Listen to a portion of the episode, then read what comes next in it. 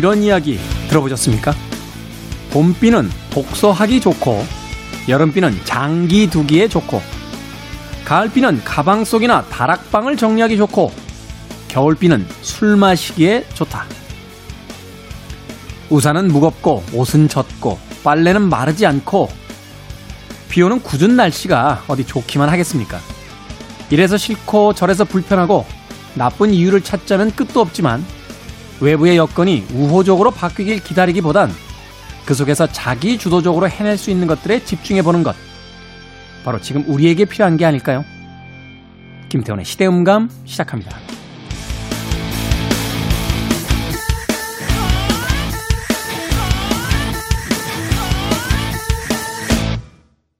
그래도 주말은 온다. 시대를 읽는 음악 감상의 시대음감 김태훈입니다. 오프닝에서 드렸던 이야기는 제 이야기는 아니고요. 예. 우리 공 작가가 이렇게 멋지게 글을 쓸 수 있나? 라고 생각했는데 뒷장에 예. 린 위탕, 이모당의 생활의 발견에 나오는 글이래요. 멋지지 않습니까? 봄비는 독서하기에 좋고 아 이렇게 읽으면 안 되겠다. 이건 약간 선비풍으로 그죠? 봄비는 독서하기에 좋고 여름비는 장기 두기에 좋고 가을비는 가방 속이나 다락방을 정리하기에 좋고 겨울비는 술 마시기에 좋구나. 그 중에 최고는 겨울비라. 이렇게. 비라는 것 참 저도 싫어합니다. 우산 들고 나가야죠. 그 우산은 또 잠깐만 개도 어딘가 잃어버리기 십상이고요. 옷에는 빗물이 튀고 꿉꿉하고 가는 곳마다 물이 흐르고 택시는 잘 안 잡히고 여러 가지 불편한 점들이 많죠. 그렇다라고 해서 하늘을 향해서 뭐 빡 불만을 표시하고 소리를 지른다고 내리던 비가 기적처럼 그치지는 않을 겁니다. 그렇게 생각해 본다라면 외부의 환경은 어쩔 수 없으니 그 안에서 우리가 태도를 바꿔보는 것, 우리의 마음을 바꿔보는 것이 중요하지 않나 하는 생각이 들었어요. 제가 이 시간을 통해서도 한번 어, 소개해 드렸던 것 같은데 고운님이라는 한 화가가 했던 이야기가 꽤나 오랫동안 머릿속에 남아 있었습니다. 인생에 하루에 안 좋은 일이 있더라도 잘 견뎌보세요. 마치 안 좋은 날씨를 견디듯이. 우리가 안 좋은 날씨를 가볍게 견뎌낼 수 있다면 일상에서 벌어지는 좋지 않은 일이나 또 인생에 있는 조금 심각한 일들도 가볍게, 조금은 더 가볍게 넘길 수 있지 않나 그런 생각을 해봤습니다. 자, 김태훈의 시대 음감, 시대 이슈들 새로운 시선과 음악으로 풀어봅니다. 토요일과 일요일 오후 2시 5분, 밤 10시 5분 하루 두 번 방송되고요. 팟캐스트로는 언제 어디서든 함께 하실 수 있습니다. 자, 마음 먹기 나름이다. 이 음악을 벌써 90년대에 들려줬던 팀이 있군요. New Jack Swing. 여성들이 주도했던 새로운 형태의 음악. 그 음악은 후에 힙합이 됩니다. En Vogue의 Free Your Mind. Prejudice. Wrote a song about it. Like to hear it? Here it go. Free your mind.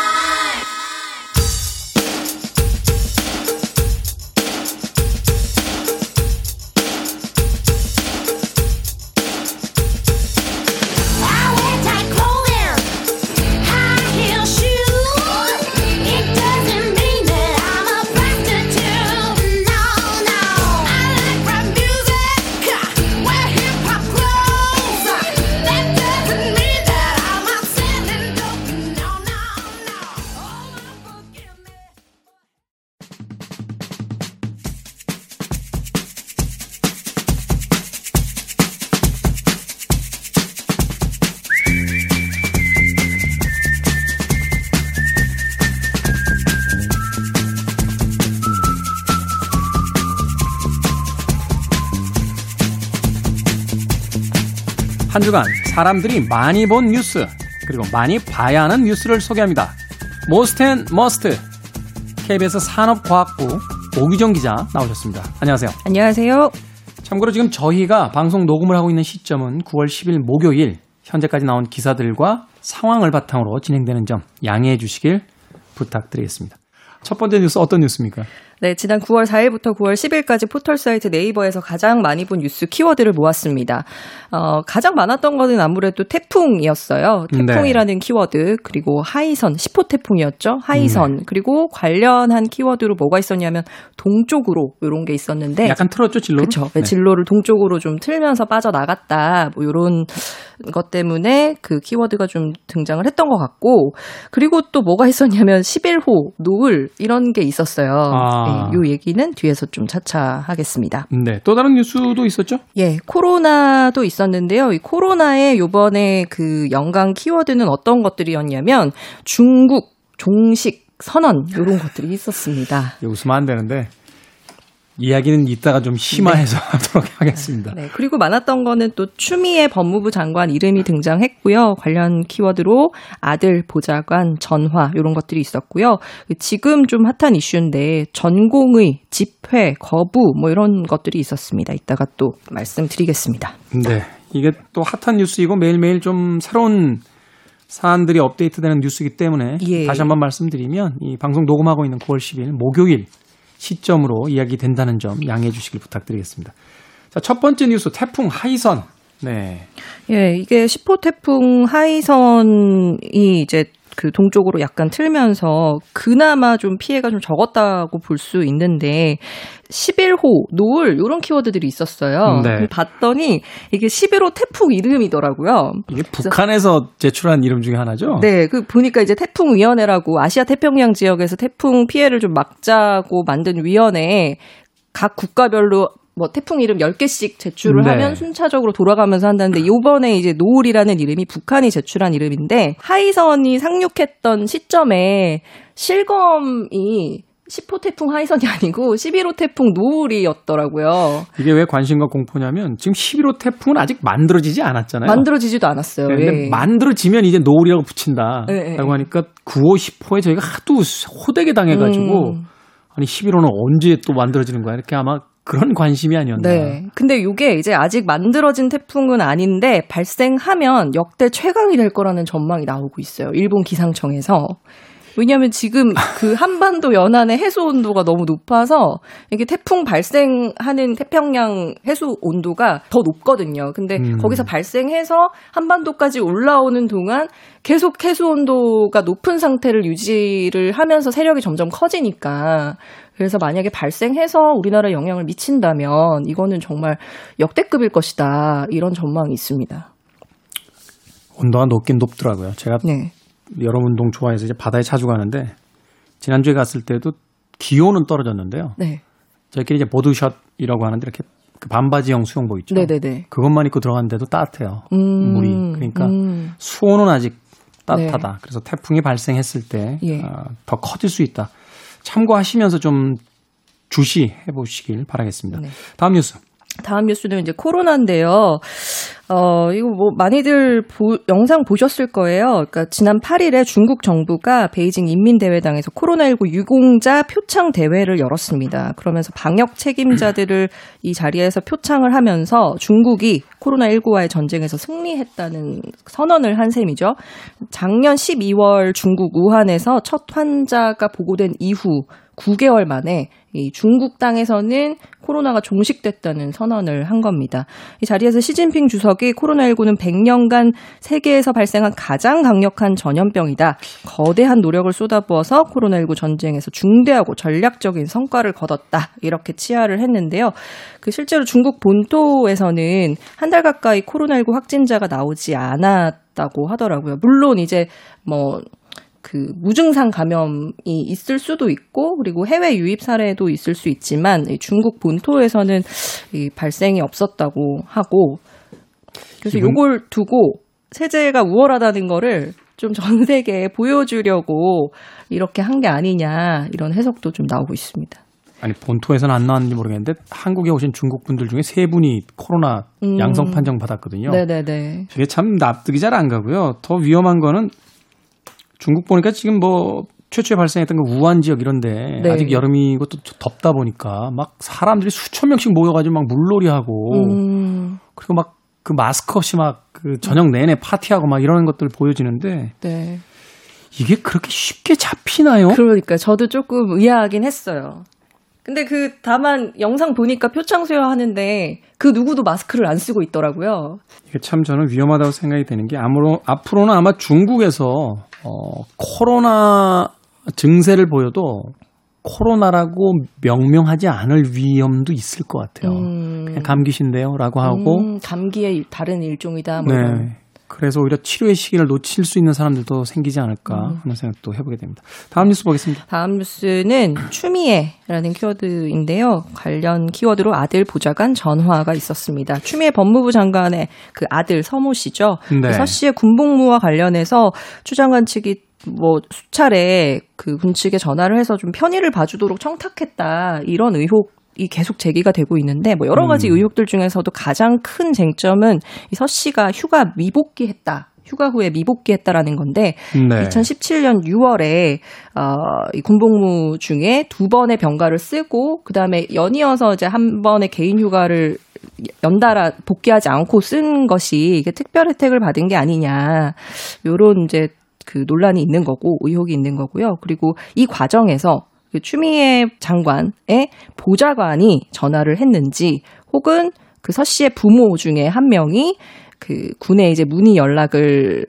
여기서 부모라는 한 건. 이제 추미애 장관과, 그 남편인. 거죠. 네. 예. 연락을 한 거, 한 건지, 그리고 그 연락을 한 게 청탁에 해당하는 건지, 이런 것들이 좀 쟁점이 될 것으로 보입니다.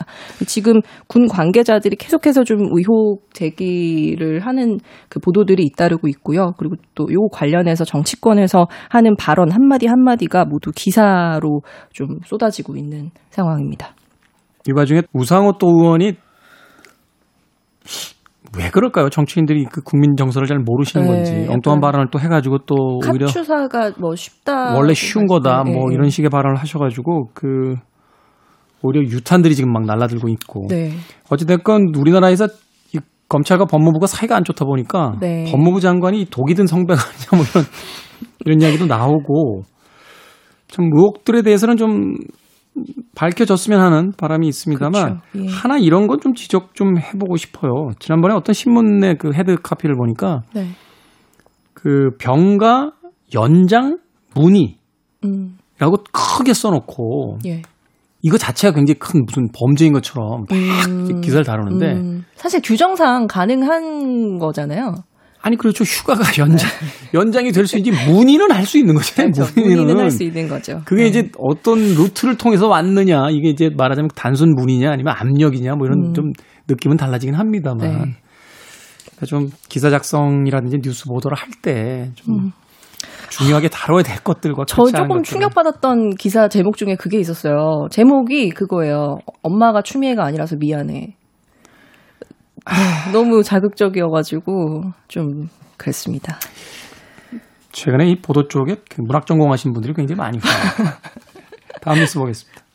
네, 다음 키워드는 전공의 집회 거부인데요.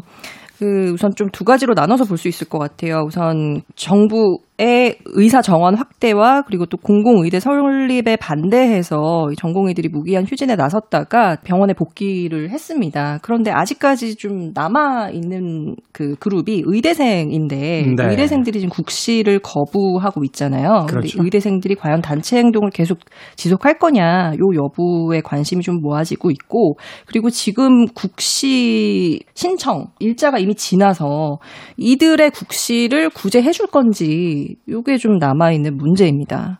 이게 아마 의협 쪽이라든지 또 교수진들하고 정부가 이렇게 계속 대화를 하고 있는 것 같은데 정부 쪽 입장이 좀 강경하죠. 정부에서는 강경해요. 재응 시 기회는 없다. 이걸 이- 이런 입장을 거듭 밝히고 있어요. 그리고 왜냐하면 의- 음. 형평성의 문제가 있기 때문에 국민 정서 고려하지 않을 수 없다. 그렇죠. 네. 그런데다가 이제 국민적 합의를 이루려고 해도 그 의대생들이 먼저 구제 요청을 한다든지 뭐 그런 게 있어야 되는데 지금은 그런 상황이 아니거든요. 음. 그런데다가 이제 정부에서는 이미 국시 시작일을 한 차례 연장을 해줬고 그렇게 해서 어뭐 재신청 기한도 두 차례 연장을 해서 기회를 줬는데 지금 와서 다시 이걸 그 논의를 할 수 있겠느냐 이런 좀 강경한 입장이긴 합니다. 국민 정서가 별로 좋지 않습니다. 네. 실제로 그 구제하면 안 된다는 목소리가 적지 않아요. 여론도 보니까 청와대 청원이 등장을 했는데 구제하면 안 된다는 내용으로 그 청원에 50만 명 정도가 동의를 했고요. 그렇죠. 일단 정부하고의 협상도 중요합니다만 그 국민들이 왜 의협 의대생들의 어떤 요구에 있어서 동의하지 않고 있는지 많은 음. 퍼센테이지가 그걸 좀, 좀 차분하게 좀 생각을 해봐야 되지 않나. 왜냐하면 네. 최근에 SNS뿐만이 아니라요 여러 어떤 그 공간에서 굉장히 그 격렬하게 의견들을 내면서 싸우고 있거든요. 음, 근데 이것이 싸워서 될 문제인가 과연 음. 그런 생각을 좀 해보게 되네요. 네. 그리고 요런 과정에서 좀 드러난 문제인데 국시 선발대 논란이 또 불거졌어요. 음, 이 지금 응시율이 14% 정도 되거든요. 근데 아무리 그래도 재기회를 줬는데 응시를 이렇게까지 안 한다는 건 뭔가 다른 이유가 있는 거 아니냐 이런 의혹들이 나오고 있는데 그 이유가 국시 선발대가 뒤로 미뤄졌기 때문이다라는 얘기인 거예요. 국시 선발대가 뭐예요? 그러니까 국시 선발대라는 거는 의사 시험을 볼 때 실기 시험을 보잖아요. 근데 그 많은 인원들이 한 번에 볼 수 없으니까 이걸 나눠서 본단 말이에요. 근데 보통 전통적으로 관례상 그 의대생 중에 좀 성적 상위 그룹에 속하는 집단을 먼저 신청하게 해서 먼저 본대요. 그 실기 시험을 이제 선발대라고 부르는데 그들이 시험을 보고 나와서 기출 문제를 복원하는 거죠. 아니, 그러니까 말하자면 족보를 만드는 거예요. 그러면 뒤에 보는 약간 이제 그 성적이 조금 성적이 중하위권. 조금, 네, 중하위권들도 그 선발대의 문제 유출로 어느 정도 혜택을 보는 거죠. 근데 지금 요 선발대가 원래 보려던 일정이 일주일 이제 그 국시가 연장되면서 요 선발대. 일정을 뒤로 뺐어요. 어, 빼서 그냥 다 합쳐버린 거군요. 네. 그래서 이 선발대들이 시험을 뒤에 보게 된 게 결국은 그 의대생들로 하여금 뭔가 좀 탈락할 수도 있다는 불안감을 줘서 응시를 안 한 게 아니냐 이런 의혹이 나오고 있는 겁니다. 아니 국가고시를 이렇게 보는 경우도 있습니까? 저도 되게 놀랬어요. 근데 그들의 뭔가 굉장히 오래된 전통이자 이건 너무 당연한 거라는 무슨 인식이 전통이에요? 무슨. 있던 것도 아니고 무슨 전통입니까 이게? 그래서 봤더니 사실 의사고시 그 합격률이 94.2%더라고요. 엄청 높았던 이유가 여기 있는 게 아닌가 하는 생각도 듭니다. 그 어렵다는 의사 운전면허 시험도 보면은 거의 한 반은 떨어지고 오지 않습니까? 거기까지만 하겠습니다. 네. 자, Most 뉴스는 여기까지 정리를 해주셨고요. 한 주간에 잘 알려지지 않았지만 알아야 될 예. Must 뉴스 어떤 뉴스입니까? Must 뉴스는 잠자는 노인들 요양병원에 무슨 일이? 라는 기사를 좀 가져와 봤는데요. 예, 코로나19 집단 감염 우려가 가장 큰 곳 중에 하나가 노인 요양 시설인데. 그렇죠. 그래서 또 위험도도 그렇죠. 높고. 예, 감염되면 그 정부가 그래서 3월부터 요양병원의 면회를 금지하고 있어요. 그런데 이 면회를 금지한 이후부터 일부 요양병원에서 항정신성 약물을 좀 과도하게 쓰고 있다는 현장 고발이 있었습니다. 음, 이게 그 영상이랑 뭐 이렇게 보도 내용들을 봤더니 요양병원에서 치매 같은 이런 돌보 기 힘든 그 노인들한테 항정신성 약물을 주입해서 계속 잠을 자게 만들더라고요. 아니면 약을 먹이거나. 네. 네. 그래서 이 취재진이 전국 요양병원 전체의 항정신병제 처방 내역을 입수해서 분석을 해 봤더니 코로나19로 면회가 금지된 이후에 요 약물 사용이 7% 넘게 증가했고 특히나 조현병 치료제 처방이 80% 이상 늘었는데 요 조현병 치료제 그 처방된 약은 값이 굉장히 저렴하대요. 한 알에 100원 정도? 음. 근데 이게 돌연사 부작용 이런 것들이 있어가지고 미국에서는 거의 사용되지 않는 약물이라고 합니다. 그런데 지금 이렇게 투약을 하고 있죠. 거의 한 사람의 하루에 한 알 정도 투약을 하고 있다고 그 집계가 된다고 하더라고요. 아니 요양병원이라는 것이 그 조금 이제 노인이 되셔서 문제가 되는 부분을 잘 치료를 해주고 보호를 네. 해달라고 보내는 곳인데 네, 약물을 투여해서 계속 주무시게 만들면 네. 그 요양병원이라는 게 왜 필요한 겁니까? 그도 뭐 이렇게 정신적으로 약물이 필요한 환자도 아니고 그냥 일반 환자한테 그렇게 투약을 한다는 건 굉장히 큰 문제죠. 그래서 실제로 저희 그 회사 제보에 이 면회 금지 이후에 부모님 상태가 악화됐다. 그리고 컨디션이 좋으셨는데 어, 사망했다. 뭐 이런 제보들이 좀 많이 잇따르고 있다고 합니다. 예사로운 문제 아닌데요. 예. 어, 이거는 좀 취재를 좀 부탁을 드려야 될 부분이 아닌가 하는 생각이 듭니다. 네. 산업과학부 소관은 아니죠? 저희 소관은 아닌데요. 관심 가지고 좀 지켜봐야 되는 뉴스가 아닌가 싶습니다. 알겠습니다. 한 주간의 Most and Must 뉴스 KBS 산업과학부 오규정 기자와 이야기 나눴습니다. 고맙습니다. 고맙습니다.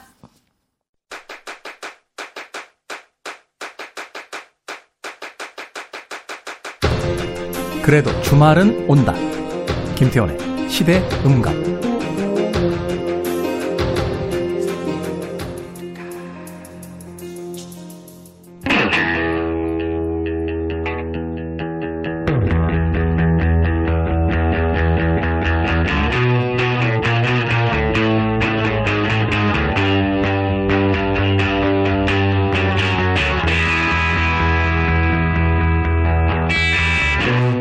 달리기 하면 떠오르는 영화. 포레스트 검프의 유명한 대사가 나오죠. 인생은 초콜릿 상자와 같은 거란다. 상자를 열고 어떤 초콜릿을 고르는가에 따라 그 맛이 달라지듯이 인생도 어떤 선택을 하냐에 따라 다른 결과를 맞게 된다는 겁니다. 시간을 달리는 음악. 이분이 정성껏 골라온 음악들이 한 주의 끝을 조금 다르게 마무리해 주길 기대해 보겠습니다. 김경진 음악평론가 나오셨습니다. 안녕하세요. 네, 안녕하세요. 다른 방송에도 가끔 나오시잖아요. 네. 어느 방송을 더 좋아하십니까?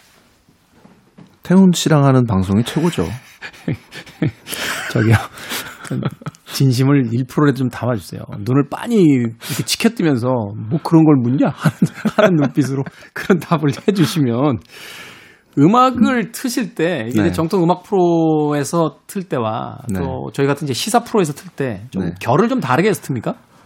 어, 저는 오히려, 그러니까, 다른, 제가 뭐 많이 뭐를 하는 건 아니지만, 굉장히 좀 힘든 경우가 많아요. 예를 들면, 어, 이렇게 출연 요청이 오잖아요. 음악을 골라주세요. 조금은 대중적인 걸로, 라고 주문이 옵니다. 그러니까 그 대중적인 게 도대체 누구 그러니까요. 기준일까요? 그러니까, 그게, 그래서 이 코너는, 어, 기준이 없습니다. 다 트시죠?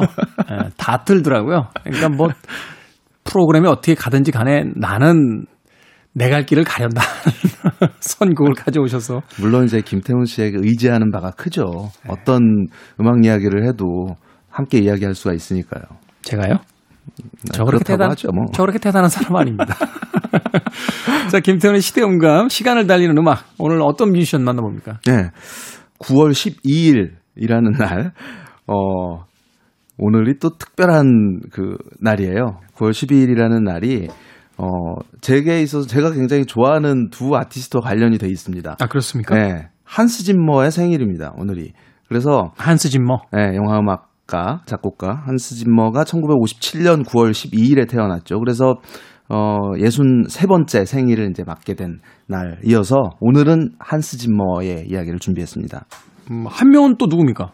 어 다음 시간에는 그 핑크 플로이드를 준비했어요. 아, 일요일 날? 네. 아, 그렇군요. 네.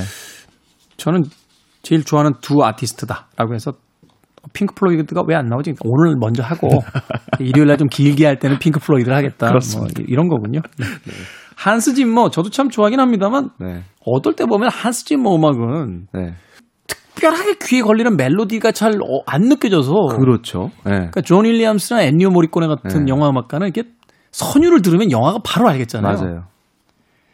한스 짐머는 잘 모르겠어요. 사실 음악을 들으면 네. 이게 어디 나왔던 음악이지? 작년에 작년 아마 이맘때쯤이었던 것 같은데 한스 짐머가 내한 공연을 했었어요. 네. 그래서 그 콘서트를 보러 갔었거든요. 가기 전에는 사실은 특별한 기대가 없었습니다. 한스 짐머 내가 알고 있는 게 뭐가 있지? 어떤 영화에서 음악을 했다라는 건 알지만 그 멜로디나 어떤 곡이 있었지라고 머리에 남는 거는 거의 없었거든요. 몇 곡 말고는. 그래서 아, 콘서트가 과연 재밌을까?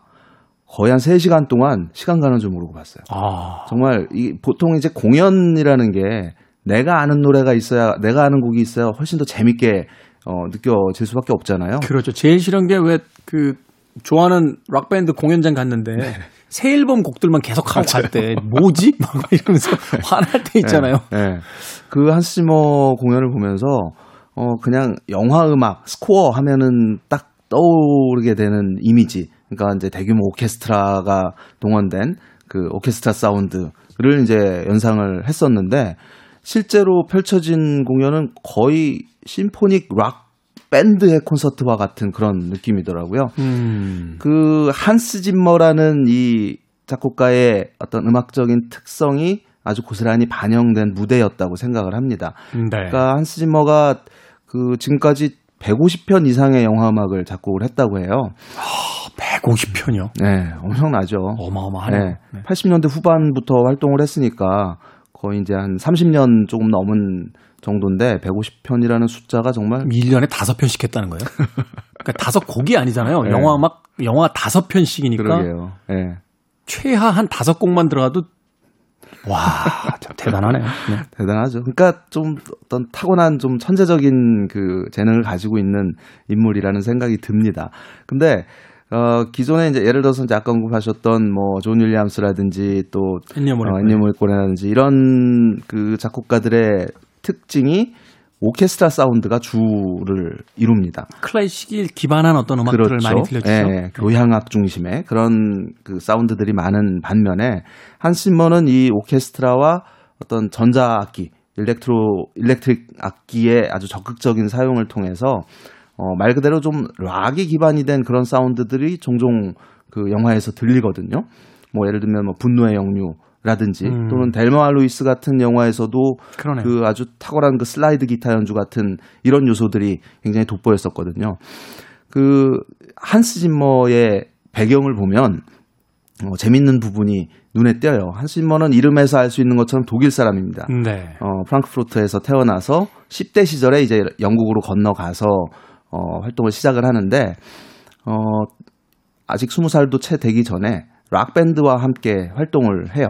처음부터 이제 키보드 신디사이저를 연주를 했었거든요. 네. 근데 처음 함께 활동했던 밴드가 바로 버글스라는 팀입니다. Video Kill the Radio Star. 예. 네. 그래서 그 버글스의 그 Video Kill the Radio Star라는 그 곡의 뮤직비디오를 보면요. 후반부에 한스 짐머가 키보드 연주하고 있는 모습이 딱 아, 그게 나와요. 한스 짐머예요? 네, 이렇게 하얀 옷 입고 나오는 인물이 있거든요. 빰빰빰빰빰빰빰빰빰. 아니 근데 녹음할 때 그 한스 짐머가 연주한 건 아니에요. 근데 뮤직비디오에는 등장을 합니다. 그게 뭐야? 그 투어 활동을 같이 했다는 거죠. 네. 그렇군요. 네. 세션으로 녹음을 하고 네. 어, 그래서 그, 그 한스 짐머의 커리어의 출발이 그 대중음악이었단 말이죠. 그래서 버글스라든지 또 뭐 스페인에 굉장히 유명한 그 메카노라는 팀이 있었어요. 이 메카노와 함께 또 투어를 펼치기도 했고, 이제 이런 배경, 그 활동 배경을 가지고 있었는데, 그 스탠리 마이어스라는 그 디어 헌터의 카바티나라는 아주 유명한 곡이 있죠. 이, 이 유명한 곡을 곡이죠. 작곡한 스탠리 마이어스와 함께 녹음 스튜디오를 설립을 해서 본격적으로 좀 이제 드라마나 라디오 뭐 jingle 같은 어 이런 음악들을 작곡을 하기 시작합니다. 근데 음. 어 거의 초, 처음으로 이제 그 영화 작업을 했던 작품이 그러니까 할리우드 작품으로 처음으로 작업했던 영화가 레인맨이라는 작품이었어요. 레인맨, 네. 톰 크루즈와 더스틴 호프만이 더스틴 나왔던 호프만이 나왔던 그 이- 형제 이야기. 그렇죠. 이 작품이 그 이듬해 아카데미 음악상 후보에 오릅니다. 어, 그러니까 말하자면 출발이 굉장히 아주 좋았던 셈이죠. 데뷔했는데 아카데미 그 음악상 후보. 그렇죠. 예. 그래서 이후 뭐 지금까지 여러 편의 영화가 이제 아카데미 음악상 후보에 오르고 했었는데 사실 상 받은 곡은 딱 하나예요. 라이언 킹. 네. 디즈니 애니메이션이죠. 나 이해를 못하겠어요. 그러니까 엔니오 모리코네도 사실은 이제 마지막 작품을 가지고 상을 네. 받잖아요. 네. 그 헤이트풀 에잇인가요? 그렇죠. 한스 짐머도 하나밖에 없다. 라이언 킹밖에. 네. 그럼 누가 다 받는 거예요? 세계적인 음악가는 우리가 다 아는데 그럼 존, 네. 존 윌리엄스가 매년 받아가는 것도 아니고 도대체 야 참 아무튼 네. 네. 그래서 그 아카데미 후보도 후보에도 많이 오르고 뭐 사실은 저거 한뭐 1년에 한 번 이상 극장에 가셨던 분이라면 한스 짐머가 음악을 맡은 영화를 피해 갈 수는 없을 겁니다. 음. 그 정도로 굉장히 유명한 영화들의 음악을 많이 작업을 했었는데 오늘 처음으로 소개될 하- 해드릴 곡은 제가 그 한스 짐머 음악 중에서 가장 좋아하는 곡이에요. 1993년에 토니 스콧 감독이 연출했던 트루 로맨스라는 작품이 있습니다. 기가 막히죠. 아, 네. 이 당시에 좀 그 특히 그 제 또래 남자들 사이에서 정말 폭발적인 인기를 얻- 얻었던 세상에는 두 종류의 그 영화 팬들이 있는 것 같아요. 트루 로맨스를 본 사람과 그렇지 않은 사람. 이 영화는 한 번 보고 끝나진 않잖아요. 네, 보면 그렇죠. 네. 뭐 몇몇 평론가들은 이제 크리스찬 슬레이터의 최고작이고 토니 스콧의 최고작이라고 얘기하는 탑건이 아니라 트루 로맨스다. 막 이렇게 네, 이야기하시는. 분들도 있는데. 네. 그래서 저는 그 이 영화의 어 뭐 내용이나 연기나 또 정말 지금 다시 봐도 어 이 배우들 이 캐스팅이 정말 뭐 어마어마합니다. 환상이죠. 예. 그런 이제 재미도 있지만 그 여기서 사실 한스 짐머가 작곡한 곡이 몇 곡 담겨 있지 않아요. 대부분 이제 기존 노래들을 이제 활용을 했기 때문에 근데 그 여기 담겨 있는 한스 짐머의 스코어 세 곡 중에 두 곡이 정말 지금 들어도 와 정말 가슴 뭉클한 이런 감동을 안겨주는 작품인데 이 메인 주제가인 주제곡인 You're So Cool이라는 곡입니다. You're so cool. 트루로맨스. 제 기억이 맞다면 토니 스콧이 감독했고 크리스찬 슬레이터의 주연의 조연들이 정말 대단했어요. 예. 그랬죠. 크리스토퍼 월켄, 뭐 게리 올드먼, 네. 심지어 그 단역 브래드 단역으로. 나오는 브래드 피트. 어마어마한 심지어는 그 극장에서 보는 영화에서는 그 전설적인 일본의 액션 스타 소니 치바 네, 막 이런 그렇죠. 인물들이 나왔으니까 트루 로맨스 영화 중에서 한스 짐머의 영화 음악으로 So Cool 듣겠습니다.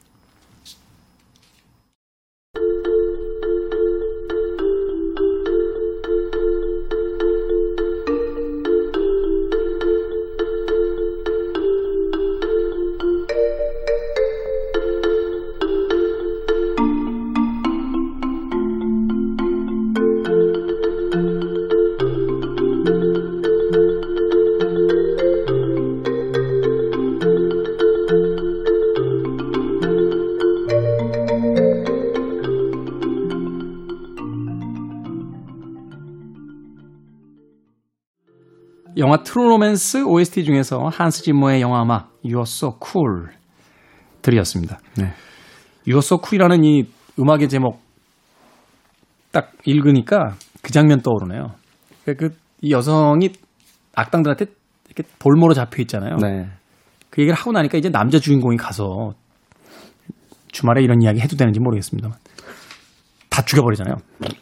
그래서 그 여자 짐을 이렇게 찾아왔는데 여자가 막 우니까 뭐야 그 악당들이 죽었다고 슬퍼하는 거야 뭐 이렇게 욱박을 지르는데 그 여자 주인공이 울면서 "헉, 너무 낭만적이에요. 맞아. 하는데 야 이거 뭐지? 생각해보니까 각본을 쿠엔틴 타란티노가 맞아요. 타란티노가 네, 썼죠. 예, 맞습니다. 예, 예.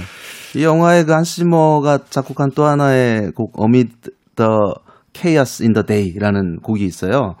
이 곡이 이제 그때 그 정은임의 영화 음악이라는 네. 그 프로그램이 있었죠. 그 시그널로 사용이 돼서 또 사랑을 받기도 했었습니다. 음, 그렇군요. 네. 자, 또 다른 음악 하나 소개해 주시죠. 네. 라이온 킹입니다. 라이온. 또 빼먹을 수가 없죠. 대표작이니까. 네, 라이온 킹은 사실 라이온 킹 하면 많은 분들이 그 엘튼 존의 노래를 떠올리죠. 어, Circle of Life라든지 뭐 그렇죠. Hakuna Matata 또 그 Can You Feel the Love Tonight 이런 곡들을 떠올리는데 이 라이온 킹의 스코어를 맡은 사람이 한스 짐머였고 음. 이 작품으로 아카데미 스코어 상을 수상을 하게 됩니다. 어, 그, 뭐, 라이온 킹 내용은 뭐 다들 아실 거고, 더구나 또 작년에 또 새로운 컴퓨터 그래픽 애니메이션으로 새롭게 제작한 작품이 개봉을 했었으니까. 그 작품은 개봉 안 하는 게 낫을 수도 있었는데. 네. 그, 라이온 킹 중에서, 어, King of Pride Rock이라는 곡인데요. 그, 이 심바가 이제 성장해서 그, 다시 고향으로 돌아와서 그, 스카 삼촌을 물리치고, 어, 왕국을 되찾는 이 장면에 사용된 굉장히 아주 웅장하고 또 서사적인 그런 느낌을 지니는 곡입니다. 한스 짐머 이 작곡의 어떤 어, 특유- 정점. 예, 어떤 그 정점을 이루는 말씀대로 그런 작품이라고 할 수 있죠. 음, 라이언 킹 중에서 King of Pride Rock. 네, 듣겠습니다.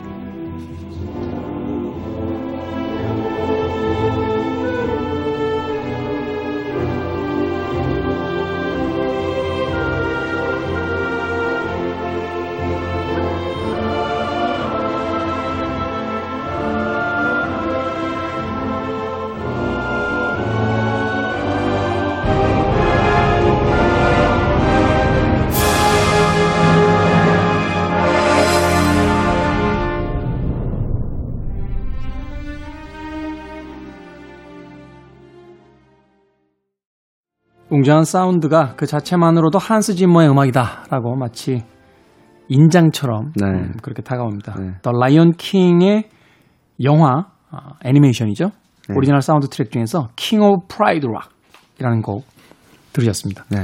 이 한스 짐머가 동시대에서 이렇게 크게 성공할 수 있었던 이유라든지 또는 다른 영화 음악가들과 이렇게 비교했을 때 네. 가장 좀 도드라지는 특징이나 뭐 이런 것들이 있다면 뭐가 있을까요? 그러니까 한스 짐머가 음악을 맡은 영화들을 이렇게 보다 보면 어떤 느낌이 드냐면요. 예를 들면 존 윌리엄스다, 엔니오 모리코네다, 또는 어 뭐 제임스 뉴튼 하워드다 이런 이제 좀 그 할리우드의 유명한 그 작곡가들 작품들이 강점이 어 멜로디 라인이에요. 그래서 그렇죠. 예. 예를 들어서 스타워즈 하면은 그 이 멜로디가 딱 떠오르잖아요. 그렇죠. 근데 한스 짐머는 물론 지금 들으신 곡들처럼 그 아주 탁월한 멜로디 라인을 지니고 있는 곡들도 있기는 하지만 아니, 지금 곡이요? 예, 지금 곡도 예, 들어보시면 네. 굉장히 빠져들게 돼요. 근데 어, 대체로 한스 짐머의 음악은 절, 전적으로 영상을 받쳐주는 역할을 합니다. 음. 그래서 그 보통 이제 영화 음악이 작곡되는 시점이 어, 다 촬영이 되고 편집이 완료된 거의 이제 완료가 된 시점이잖아요. 그래서 영화를 편집- 보면서 편집이 어느 정도 나와야 이제 맞추니까 싱크를 예, 맞추니까. 예, 그걸 맞추면서 이제 하는 건데 어 뭐 지난번에 그 엔니오 모리꼬네 얘기할 때 말씀드렸지만 모리꼬네는 촬영할 때 미리 작곡된 음악을 틀어놓고 했다고 할 정도로 예, 그런 이제 방식을 하고 있었다면 근데 한스 짐머의 음악은 그 영상을 어, 확실하게 살려주는 그런 역할을 하고 음. 있습니다. 그래서 그래서 아마도 이제 많은 할리우드 감독 제작자들이 선호하는 작곡가가 아닌가 하는 생각이 들고 그럴 수 있겠네요. 예. 그러면서도 이제 그 아까 말씀드렸던 것처럼 어떤 고전적인 그 스코어의 역할 또 현대적인 느낌의 사운드 이런 그 적절한 조화를 통해서 그 음악 자체에 또 힘을 실어주는 그런 역할도 하고 있습니다. 그래서 한스 짐머는 특히 이제 그 뭐 수많은 작품을 작업을 했지만 어 몇몇 감독과 파트너십을 이루어서 그, 그 작업을 한 사례들이 있어요. 예를 들면 리들리 스콧이라든지 네. 아까 그 들으셨던 토니 스콧 토니 스콧. 감독이라든지 토니 스콧은 세상을 떠났죠. 네네. 그렇죠. 예. 그리고 이제 최근에는 크리스토퍼 놀란의 여러 작품들에서 이제 함께 작업을 했었는데 덩케르크를 했나요? 그렇죠. 덩케르크도 어, 예. 그래서 그 아카데미상 후보에 올랐었고 특이하게 이번에 그 개봉했던 테넷. 테넷은 한스 짐머가 아니더라고요. 예. 어쨌든 그 몇몇 이제 감독과 함께 파트너십으로 작업을 하기도 합니다. 하지만 여전히 지금까지도 매년 어 아까 말씀하신 것처럼 대여섯 편씩 네. 꼬박꼬박 작업을 펼치고 있는 것 같아요. 왕성한 활동을 하는 거예요. 네. 자, 한스 짐머 현대의 영화 음악 아, 감독의 계보 중에서 생존하고 있는 최고 클래스의 에, 인물 중에 한 명인데 오늘 그의 영화 음악들을 만나보고 있습니다. 시간이 좀 아쉽네요. 어, 한 곡만 더 소개를 좀 해주시죠. 네. 2000년에 개봉했던 글래디에이터라는 작품이죠. 리들리 스콧의 또 걸작 중에 하나인데 네. 어, 이 글래디에이터도 사실 영화를 보면서 야 음악 좋다 이런 생각을 한 작품이었거든요. 그, 그렇죠. 네. 엔딩에 흐르는 노래가 있어요. Now We Are Free라는 곡인데요. 이 곡 역시 기존의 한스 짐머 작품과는 사- 살짝 그 결이 다른 작품이에요. 봤더니 어, 심지어 또 이제 보컬이 있는 작품이고 그 데드 캔 댄스라는 80년대 그 고딕 락이라는 장르로 불렸던 어, 이런 팀이 있었습니다. 여, 이 데드 캔 댄스의 리드 보컬리스트인 리자 제라드라는 여성 싱어송라이터와 함께 작업을 한 작품이에요. 굉장히 아. 그 독특한 분위기를 담고 있는 곡이죠. 그래서 그런지 몰라도 이 글라디에이터의 음악들이 좀 이렇게 약간 dark했잖아요. 네, 그렇죠. 단조풍의 어떤 이런 네. 사운드들이 굉장히 많았는데 네. 그런 또 영향이 있었던 거군요. 네. 글라디에이터 영화 OST 중에서 Now We Are Free 네. 이 곡 들으면서 오늘 김경진 평론가는 작별 인사하겠습니다. 내일 또 시간을 달리는 음악 만날 수 있습니다. 고맙습니다. 네, 고맙습니다. 저도 이 곡 들으면서 작별 인사하겠습니다. 그래도 주말은 온다. 시대를 읽는 음악 감상의 시대음감 김태훈이었습니다. 고맙습니다.